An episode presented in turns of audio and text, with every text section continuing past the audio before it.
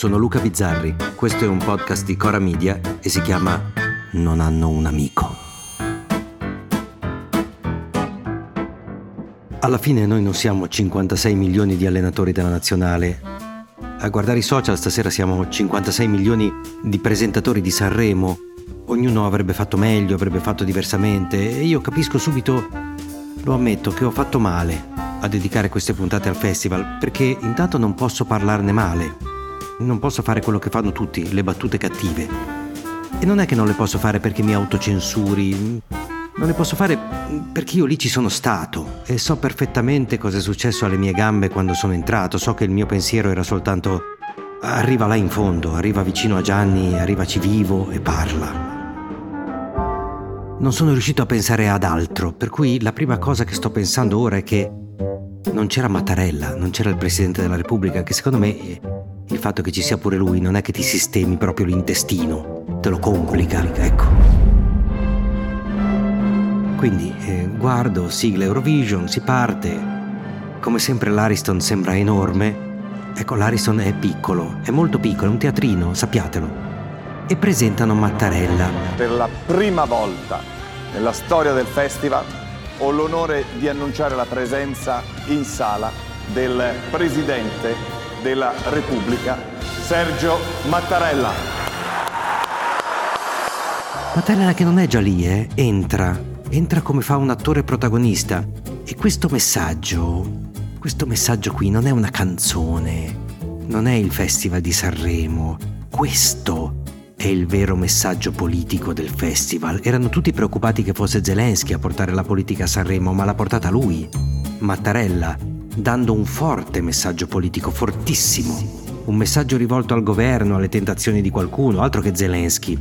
Se la lettera di Zelensky la leggerà Amadeus, quella di Mattarella l'ha letta Benigni e chi dovrà capire capirà. A noi e in paesi molto vicini a noi, in paesi molto vicini a noi, gli oppositori, quelli che pensano liberamente, vengono incarcerati avvelenati a volte, a volte spariti fisicamente, o solo perché a volte mostrano il loro volto e i loro capelli felicemente, e a volte solo perché ballano. Gianni mio si commuove, ma è normale, lui si commuove, noi vecchi ci commuoviamo sempre. Ma la domanda è, Mattarella starà mica qui fino alle tre di notte? Presidente, no, volevo dire, non è obbligato, volevo dire, No, se lei a un certo punto ne vuole vedere solo metà, ecco, uh, verso le tre di notte se ne può andare. Eh, glielo dice anche Benigni, che è l'unico in Italia che è passato da brillante promessa a venerabile maestro. Quella fase solito stronzo in cui sono impantanato io, per esempio, da vent'anni, lui l'ha saltata, maledetto.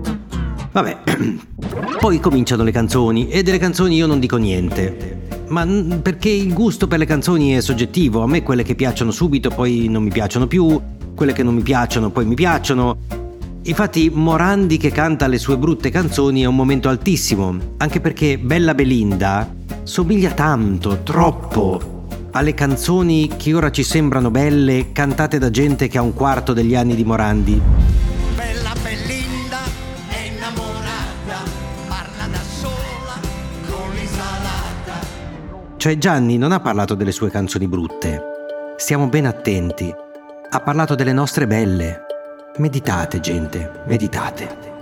Poi si apre una parentesi, le pubblicità. A tra pochissimo con Sanremo 2023. Grazie, a tra poco. Gianni Grande.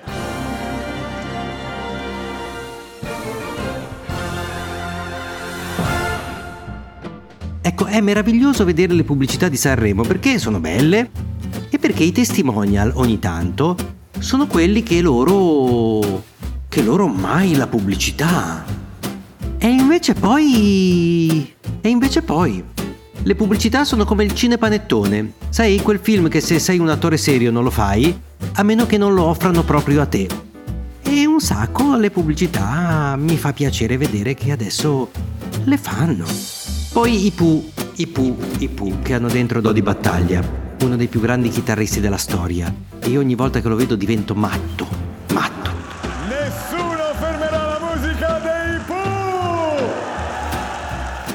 e i Pooh fanno piangere. Ma dopo i Pooh c'è Elodie, eh, meravigliosa, arriva il momento di Chiara Ferragni, il monologone. Chiara Ferragni! Sono anni che migliaia di persone lo aspettano per poterla distruggere, perché Chiara Ferragni ha il trono del successo e dello star sul cazzo per il successo, perché il successo, per chi non lo conosce, è quasi sempre immeritato. Allora la aspetto. E anzi, questa cosa la scrivo prima di sentirla. Dirà delle banalità, ma mica per colpa sua, eh. Perché cosa vuoi dire lì? Quando fai la persona seria a Sanremo, se dici qualcosa oltre la banalità, oltre il fatto che le cose brutte sono brutte e non dovrebbero esistere, ma cosa minchia vuoi dire? Quindi la perdono già per le banalità che dirà, ma ora la ascolto.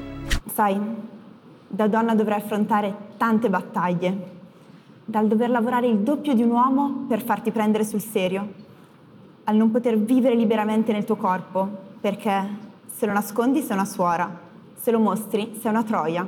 L'ho ascoltata. Dopo averla ascoltata penso solo una cosa, e non è un giudizio etico o morale. Penso che, che eh, non si fanno mai tanti soldi per caso. Non si fa mai successo, un grande successo, senza meritarselo, in qualsiasi modo. Poi ci sono le canzoni, i revival, la pubblicità, la pubblicità... La pubblicità che è l'anima del commercio.